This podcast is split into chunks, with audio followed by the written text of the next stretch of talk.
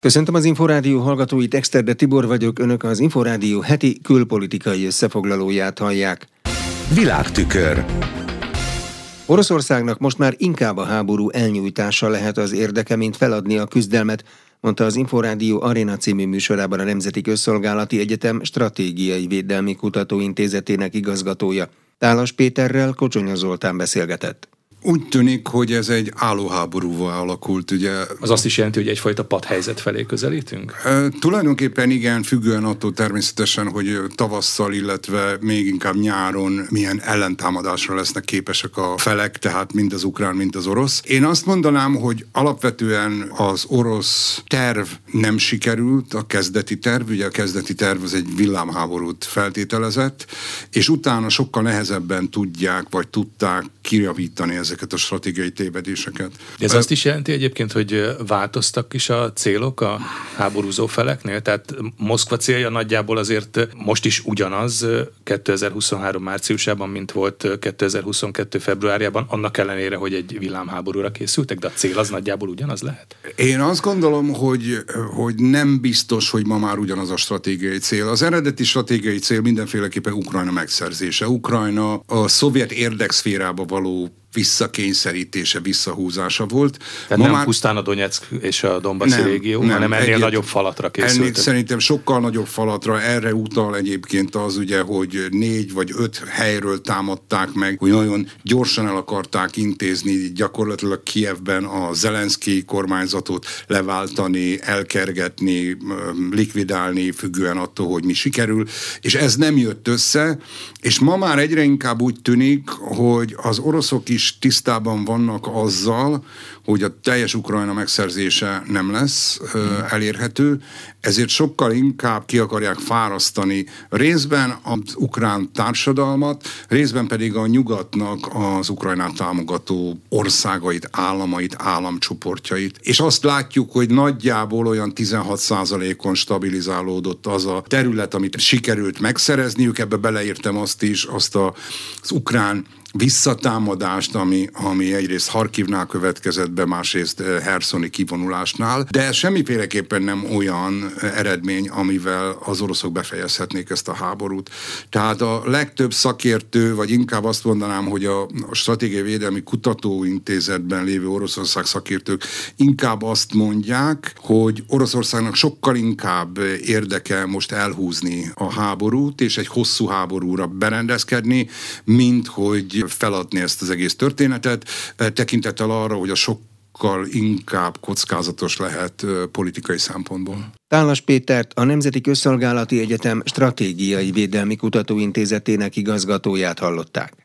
Világtükör le kell tenni arról, hogy Oroszország összeomlik vagy megroppan az uniós szankciók hatására fogalmazott Deák András, a Nemzeti Közszolgálati Egyetem Stratégiai Védelmi Kutatóintézetének tudományos főmunkatársa az előzetes becslés nagyjából az a kalkulált, amik itt tavasszal elhangzottak, amiket úgy akkor láttunk, és ebben még nem volt benne hatos szankciós csomag. Még a hatos szankciós csomagot is hozzávéve is születtek becslések, és ezek egy 8-10%-os GDP csökkenést jeleztek előre 12 hónapra kivetítve. És ebből lesz három, mondjuk. Tehát, hogy ez, ez nem ugyanaz a kategória. Azt le kell szögezni, hogy ebben a vonatkozásban ezek az összeomlás forgatókönyvek, az oroszok megroppannak a szankciók által, ezt el kell felejteni. De valamivel nem számoltak, valamivel rosszul számoltak, vagy az oroszok jobban mozogják ki, mint azt bárki képzelte volna? Hát ez egy jó kérdés, hogy, hogy ezek a számítások miből eredtek. Ugye amivel nem számoltak az, nagyjából az, hogy volt egy irgalmatlan geopolitikai prémium a nyersanyagpiacokon tavaly. Ezt nem nagyon látták emberek. Több komponense volt ennek, ugye az olajárak is, például a Brent olajára eh, tavalyi átlagban a 100 dollár fölött volt. 2013 óta nem volt ilyen. Ezért hiába alakult ki egy diszkont az orosz olajon, annak az abszolútára is jelentősen nőtt még tavaly. De a, a geopolitikai prémium az a háború miatt van? Az a háború miatt volt. De azt nem lehet azért kalkulálni, hogy ha háború van, akkor a olajára menni fog fölfele. Ez nem hát egy ilyen törvényszerűség? Val- valamennyire lehet, de ugye ezek mindig ilyen visszatekintő modellek, tehát hogy azt mondják, hogy jó, hát most kitört egy háború, akkor pár napig e, így marad, augusztusig maradt így. Tehát augusztus óta kezdett el csökkenni az olajár, azt lehet mondani, hogy a, az év mondjuk első fele, és mondjuk a nagyobbik fele, az egy nagyon erős olajár mellett zajlott, ugye, és, és az amerikai dollár is nagyon erős volt. Tehát, hogy ez nem, nem egyszerűen arról volt szó, hogy az olajár volt nominálisan magas, hanem ez egy magas dollárolajár volt. Szintén nem lehetett számolni a földgázárakkal, mi normális esetben nem egy nagy tétel, különben az orosz exporton belül, tehát egy ilyen 20%-át adja a szénhidrogén exportnak. Ehhez képest most ilyen történelmi árak voltak. Megint csak azt mondhatom, hogy őszig, és a nyersanyag piacon volt egy hatalmas bevételük az oroszoknak. Szerintem ez az év, ez biztos, hogy még egy ilyen háborús évvel lesz. Utána sem tudok semmilyen konkrétat mondani arra vonatkozólag, hogy vége lenne ennek a dolognak. Szóval szumárum szerintem ott van egy érdekes pont, amikor nagyjából elfogy a felhalmozott pénz. Tehát akkor kell a gazdaságpolitikának egy döntést hoznia, hogy akkor hogyan tovább, ha pusztán a gazdaságot nézzük, és ez egy érdekes kérdés, hogy akkor mit fognak erre lépni. Tehát, hogy akkor csökkentik-e a háborúk intenzitását, ne adj Isten, még egy tűzszünet fele is elkezdenek orientálódni, vagy azt mondják, hogy nem számít. És akkor teszem, azt fölvesznek olyan hiteleket, amiket amúgy nem vettek volna föl, vagy elkezdenek rubát nyomtatni. De arról most van adat, hogy ez a pont ez mikor jöhet el? Vagy túl sok mindentől függ? Attól függ, hogy a, a nemzeti jóléti alapnak mennyire likvidek ezek az eszközei. Hogy ez a tartalék mekkora. Hogyha az, ami papíron van, azt mind föl tudnák szabadítani, akkor ez az év bőven megvan. Valószínűleg nem ez a helyzet, és akkor itt jön a kérdés, hogy akkor most ez az év második fele, vagy a nagyobb része, vagy pontosan mekkora lesz a hiány, ez az első kérdés különben. Tehát én azért mondjuk májusig várnék a költségvetés megnézésével. Ez egy, ez egy, ez egy fontos kérdés. És hát akkor van még egy csomó olyan gazdasági kérdés, nyilvánvalóan, ami nem a költségvetéshez kapcsolódik, Nyilván ez a technológiai problémák, amelyek előbb-utóbb jelentkezni fognak. Nyilván mondjuk ezek a vagyonosabb rétegnek eh, és mondjuk az állami bürokráciának az elégedetlensége a helyzete. De azért alapvetően, hogyha ha azt nézzük, hogy van-e pénz a háborúra, akkor azt mondom, hogy az első cezúra ott van, amikor a Nemzeti Jóléti Alap elfogy. Deák Andrást a Nemzeti Közszolgálati Egyetem Stratégiai Védelmi Kutatóintézetének tudományos főmunkatársát hallották. Fél évvel az északi áramlat gázvezeték elleni robbantásos merényletek után sem tudható, ki követte el a támadást. Vizsgálatok folynak és rendszeresen napvilágot látnak különböző teóriák is, ám nyilvános bizonyíték továbbra sem ismert. Domanics András kérdezte Csiki Varga Tamást, a Nemzeti Közszolgálati Egyetem Stratégiai Védelmi Kutatóintézetének tudományos főmunkatársát. Az éjszakáramlat robbantása kapcsolatban azt tudjuk, hogy az egyes és kettes vezeték párból az egyest azt két helyen, a kettes pedig egy helyen robbantották föl, tehát sérült meg a vezeték. A The New York Times most arról ír, hogy amerikai hírszerzési adatok szerint Ukrajnával szimpatizáló csoport robbanthatta fel az északi áramlat gázvezetéket. Milyen felszerelés kellene ahhoz, hogy ezt valaki megtegye? Tehát egy sima szimpatizás csapat erre nyilván nem képes. Hát semmiképpen a, nem a, laikus hétköznapi emberekre érdemes gondolni egy ilyen támadás elkövetésénél. Nemzetközi vizeken van az a vezeték szakasz, ahol magát a robbantást elkövették, de hát nyilván érteni kell a robbanóanyagokhoz, annak a távirányításához, illetve hát magához ehhez a tengeri merüléshez, még akkor sem, hogyha nem nagy mélységben futó vezeték párról volt szó. Tehát mindenképp olyan emberekre kell gondolni, vagy olyan csoportra, akinek a képzettsége vagy kiképzettsége az viszonylag speciális. És hát azzal kapcsolatban, hogy kik követhették el az elmúlt hónapokban azért elég széles spektrumban hallottunk dolgokat, arról is volt szó az amerikai Seymour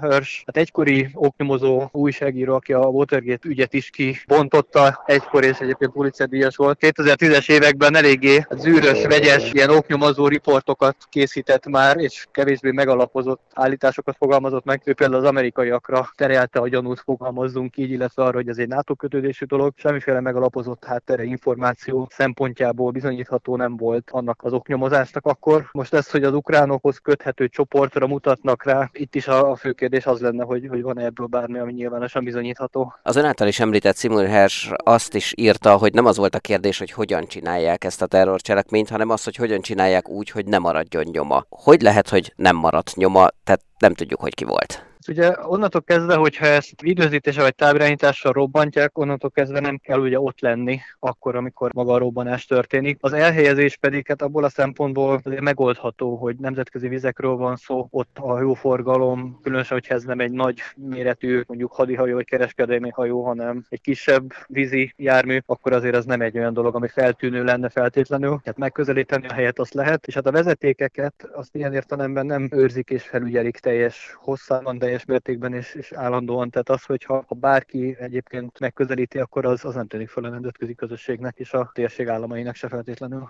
Kiderülhet valaha, hogy ki állt a merénylet mögött? Ugye a legtöbb ország, aki érintett a térségben, tehát a, a norvégok, dánok, németek, nyilván a, a NATO folytat egymással párhuzamosan független ilyen elemző kutató tevékenységet, és megpróbálják kideríteni azt, hogy ki áll mögötte. Hát olyan bizonyítékot szerintem, ami, ami egyértelműen rámutat, ha csak valaki nem áll elő azzal, hogy én követtem el, nem biztos, hogy fognak találni. Mert egyébként mondjuk a robbanóanyagnak a maradványai, vagy a robbanó szerkezetből, ha bármi esetleg fennmaradt, bár ez, erről nem hallottam, hogy ilyen elemek megmaradtak volna, volna. Abból legfeljebb arról lehet következtetni, hogy mondjuk milyen gyártmány volt maga az eszköz, de az, hogy ki helyezte el és robbantotta fel, az nem gondolom, hogy kiderülne belőle. Így fél év távlatából hogy látja, mekkora érvágás volt ez a robbantás? Tekintettel arra, hogy ugye a részakáramlat egyen már nem volt gázszállítás, a kettő pedig nem volt engedélyezve a németek részéről. Ez a gyakorlatban olyan nagy fennakadást nem okozott. Jelzésértékkel azt gondolom, hogy fontos, mert Európának a földgáz ellátása mondjuk ez nem a, az északáramlat egy lett volna abban az időszakban, hanem mondjuk a Norvégiából Európába tartó földgázvezeték, aminek akkor a jelentősége nagyon nagy mértékben megnőtt, hiszen az orosz szállítások kiestek. Tehát erre vonatkoztatva ez, hogy a kritikus infrastruktúra sebezhető, azért ez egy fontos üzenet üzenet volt. Gyakorlatban az energiaellátást abban az időszakban ez önmagában már nem ásta alá, vagy, vagy borította fel. Csiki Varga Tamást a Nemzeti Közszolgálati Egyetem Stratégiai Védelmi Kutatóintézetének tudományos főmunkatársát hallották. Világtükör Valószínűleg már csak a biztonsági kérdésekben kell megállapodnia a magyar és az ukrán vezetésnek, mielőtt Orbán Viktor Kijevbe utazna. Ezt Tóth Norbert nemzetközi jogász mondta az Inforádiónak. A Nemzeti Közszolgálati Egyetem docense szerint ezt erősítheti az is, hogy Moszkva éppen ezekben a napokban függesztette fel a magyarok diplomata útlevéllel történő vízummentes utazásáról szóló megállapodást. Várkonyi Gyula összefoglalója.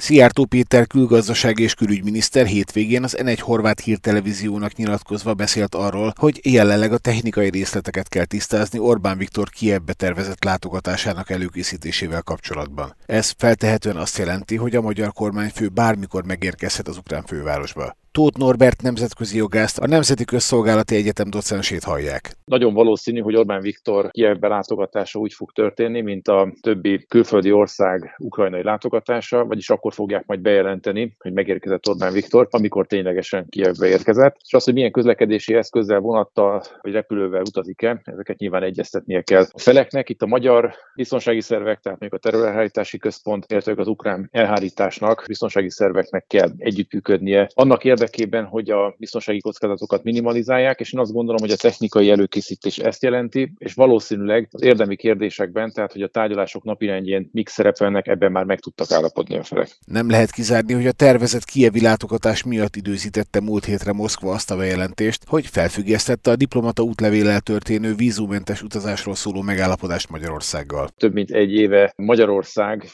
más országok sem teljesítik Oroszország felé a vízumkönnyített beutazásokkal, diplomata útlevéllel rendelkező oroszországi állampolgárok számára, és hát nyilván ez kölcsönös, tehát Oroszország ugyanígy jár el a magyar diplomata útlevéllel rendelkező személyekkel szemben. Az időzítés az érdekes, tehát hogy Oroszországban ebből miért lett hír, tehát hogy a TASZ hírügynökség miért hozott nyilvánosságra egy évvel vagy több mint egy évvel később egy ilyen hírt. Én azt hiszem, hogy a jogi jelentőségenek nem igazán van, nyilván akkor politikai okokat kell keresni mögötte, és valószínű, hogy az orosz fél finoman jelezni akart Magyarország felé, hogy a kétoldalú kapcsolatokban valamivel nem elégedett. Lehet, hogy ez pont egyébként éppen a közelgő kievi látogatásnak, tehát Orbán Viktor kievi látogatásának szóló politikai jelzés, hogy elégedetlen Oroszország a két oldalú kapcsolatokkal. Kerestük az ügyben a külgazdasági és külügyminisztériumot is. Amint válaszolnak, azt is közölni fogjuk.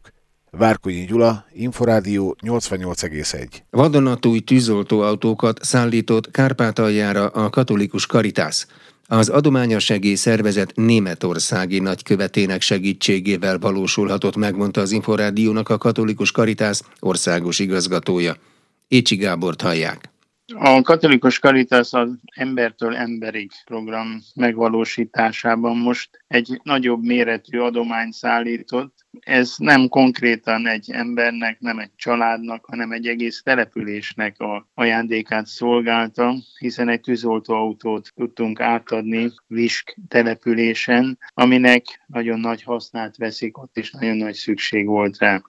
Összességében három tűzoltóautó érkezett, az egyiket Ungváron, a másikat Huszton, és a harmadikat pedig Visken adtuk át. Ez a három tűzoltóautó már egy jelentős előrelépés az ottani intézménynek, hiszen egy 40 éve működő autót vált fel, és teljesít ezután szolgálatot. Az egyik gépjármű speciális mentésekhez szükséges eszközökkel volt felszerelve, a másik vegyi katasztrófák esetén ipari szennyeződések elhárításánál tud segítkezni, és a harmadik gépjármű pedig egy négy kerékhajtásos nagy víztartályos kocsi, amely Visk településre került, és ott adtuk át a polgármesteri hivatal előtt. Elsősorban az vezérelt minket, hogy először az embereket segítsük, amiben tudjunk, aztán pedig próbáljuk biztosítani az intézményeknek is a zavartalan működését, hogy a létfontosságú feladatokat el tudják látni, legyenek megfelelő eszközök ehhez. És erre szolgáltak ezek a gépjárművek, amelyeket német adományból tudtunk beszerezni, és a német adományozó is jelen volt ezen az átadáson, és ő is kifejezte örömét és háláját is, hogy ezzel is segíthet az Ukrajnában élő magyarságon.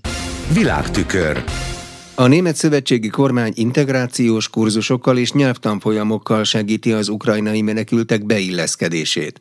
A nevelési intézmények és a szálláshelyek kapacitás hiánya viszont egyre több feszültséget szül, mondta az Inforádiónak Fekete Gréta, a Migráció Kutató Intézet kutatója. Imre Júlia összefoglalója. Több mint egy millió ukrán menekült tartózkodik jelenleg Németországban, a statisztikák szerint 80%-uk nő és 34%-ra tehető a gyermekek száma, mondta el az Inforádiónak a Migráció Kutatóintézet kutatója. Fekete Gréta szerint az egyik legnagyobb kihívást a nyelvi különbségek jelentik. A német szövetségi kormány ezért tanfolyamokkal próbálja segíteni a beilleszkedést. A német nyelv ismerete az igen alacsony ezen menekültek között. Körülbelül 4%-ra tehetők azok aránya, akik jól beszélnek németül. Németországban számos olyan nyelvi kurzus, integrációs képzés van jelenleg is, ahova be tudnak csatlakozni ezek az ukrán menekültek teljesen ingyenesen, és ezeken a kurzusokon, tanfolyamokon próbálják őket felzárkóztatni, és elősegíteni azt, hogy aztán a társadalomba tudjanak integrálódni. A nyelvtudás hiánya nem csak a munkavállalás, hanem a gyermekek iskoláztatása miatt is probléma. Ennek ellenére a legtöbb szülő a német nyelvű oktatást választja. Az látható, hogy a Németországban élő ukránok többsége az azt választja, hogy a német iskolákba járatja a gyerekeket. Olyan is van, aki a német iskolák mellett az ukrán online oktatásba is bevonja a gyermekét, de azok, akik csak és kizárólag az ukrán oktatásban vesznek részt, az körülbelül 2-3 százalékra tehető, tehát elenyésző. Fekete Gréta arról is beszélt, hogy az ukrajnai menekültek lakhatása megoldása nem megoldott, ez pedig a német lakosságon belül is egyre több feszültséget okoz. Ugye Németországban jelenleg az ukrán menekültek nagy része egyébként magánszállásokon él, de egyre többen kényszerülnek arra, hogy akár közösségi szállásokon keressenek maguknak menedéket. Itt egyrésztről a limitált létszám, tehát a befogadó képességnek a végessége az, ami meghatározza ezt a nehézséget. Másrésztről az is komoly kihívást jelent, hogy amennyiben viszont új konténervárosokat vagy befogadó központokat építenének, akkor hova építsék ezeket a helyiségeket, hova építsék ezeket az épületeket, hiszen egy kis városban mondjuk, amikor a falu mentén szeretnének egy nagyobb konténervárost létrehozni, akkor azért az a társadalomban egyfajta feszültséget szül. Németországban ezért egyre több több önkormányzat sürgeti a szálláshelyek bővítését, a szövetségi kormány pedig februárban egy menekültügyi csúcs találkozót is összehívott. Az itt megkezdett tárgyalások áprilisban folytatódhatnak Olaf Scholz német kancellár részvételével. Világtükör az Egyesült Királyság amerikai mintára beutazási engedélyt akar bevezetni az eddig vízummentesen belépő külföldiekre.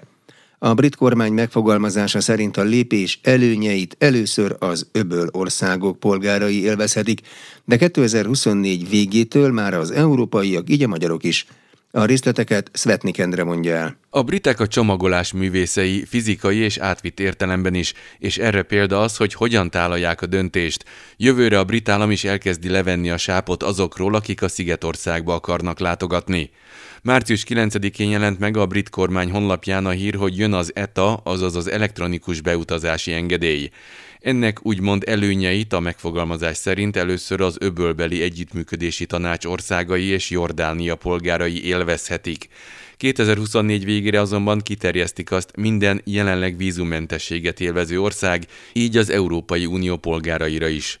A rendelkezés lényege a látogatóknak egy mobil alkalmazáson vagy weboldalon keresztül kell folyamodniuk az etáért, és a feltett kérdésekre válaszolva gyors döntésre számíthatnak biometrikus és más adataik megosztásáért és a nemzetközi gyakorlatnak megfelelő díj megfizetése ellenében, valamint a kedvező döntés esetén két éven át többször is beutazhatnak az Egyesült Királyságba.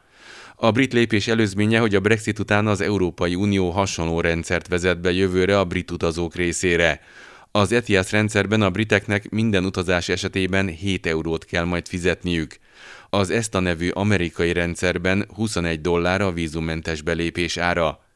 A brit kormány a készülő szabályozás előnyei között említi a határ megerősítését és úgymond a robosztus biztonsági ellenőrzést. Ennek része egy sor jogosultsági kérdés, amivel kiszűrik az Egyesült Királyságra fenyegetést jelentő belépőket, mondta Robert Gendrick bevándorlási államtitkár. Nagy-britanniai vízumkérelmek során már eddig is nyilatkozni kellett arról, hogy a látogató részt vette népírtásban, terrorszervezet vagy bűnszövetkezet tagja volt-e.